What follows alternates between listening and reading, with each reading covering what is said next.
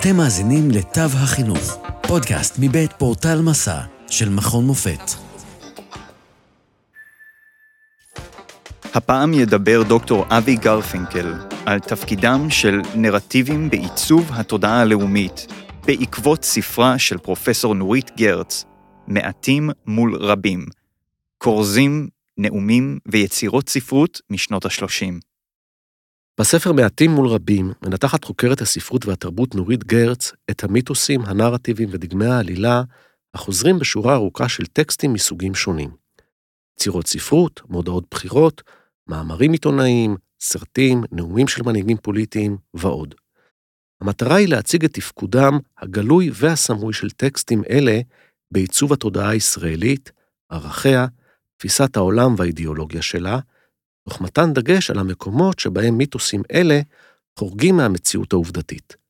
ככזה, מחקרה של גרץ מתאים לשימוש בשיעורי ספרות, קולנוע, אזרחות, תקשורת וחברה. מחקרה הבינתחומי של גרץ חשף והעלה אל פני השטח עלילות דומות החוזרות על עצמן בווריאציות שונות בטקסטים מתחומים מגוונים. לעלילות הללו היא קוראת מיתוסים או נרטיבים, מודלים שלפיהם אנשים נקראים לחשוב, לחיות ולמות. המדובר בנרטיבים אידיאולוגיים, כיוון שהם נושאים מטענים אידיאולוגיים שאינם מנוסחים ישירות, לעתים קרובות אינם מודעים או מוצהרים, והם חבויים מתחת לפני השטח של הטקסט בסאבטקסט. מטרת הנרטיבים, סיפורים, עלילות, האלה, היא לעצב את השקפת העולם של החברה, לתת לגיטימציה לסדר החברתי שלה, ליצור אינטגרציה בין חבריה ולהובילם לפעולה. כדי להשיג מטרות אלה, הם נוטים לא אחת לעצב תמונת עולם דמיונית של המציאות ושל ההיסטוריה.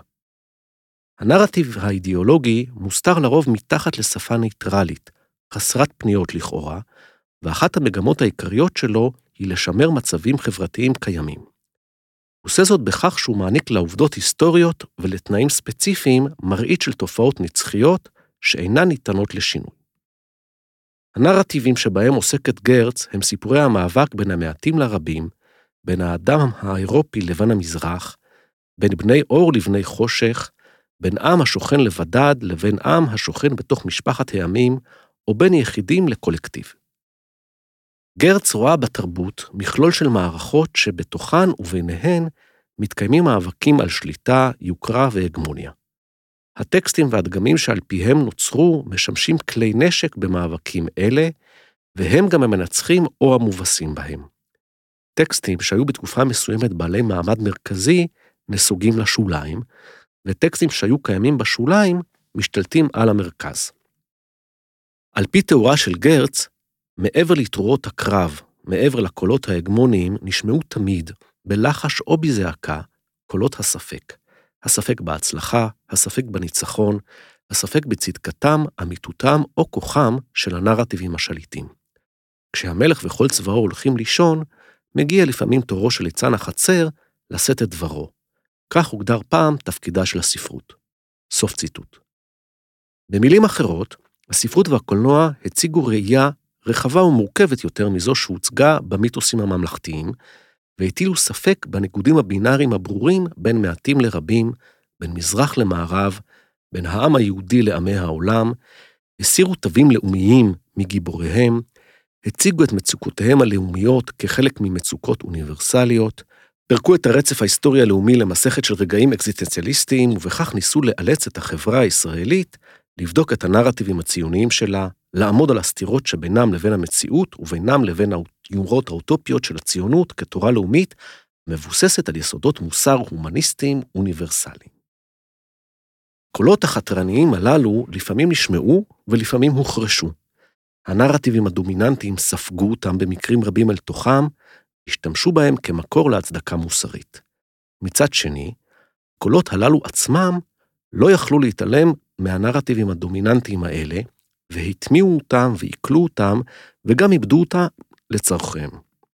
שני הצדדים ניזונו אפוא זה מזה.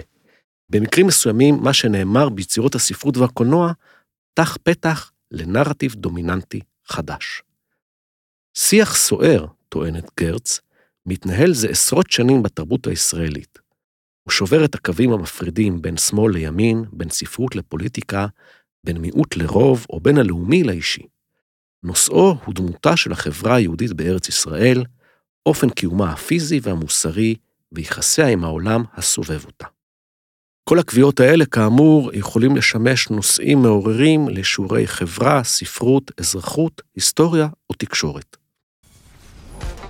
לעוד מידע, היכנסו לאתר portal.macam.ac.il p-o-r-t-a-l.macam.ac.il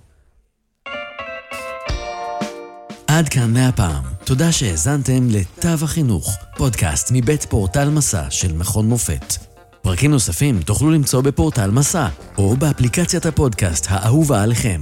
אתם מוזמנים לשלוח לנו תגובות, רעיונות, לשתף עם אחרים ולעשות מנוי לפודקאסט תו החינוך. התוכנית הוקלטה ונערכה במרכז המידע במכון מופת. נשתמע בפרק הבא.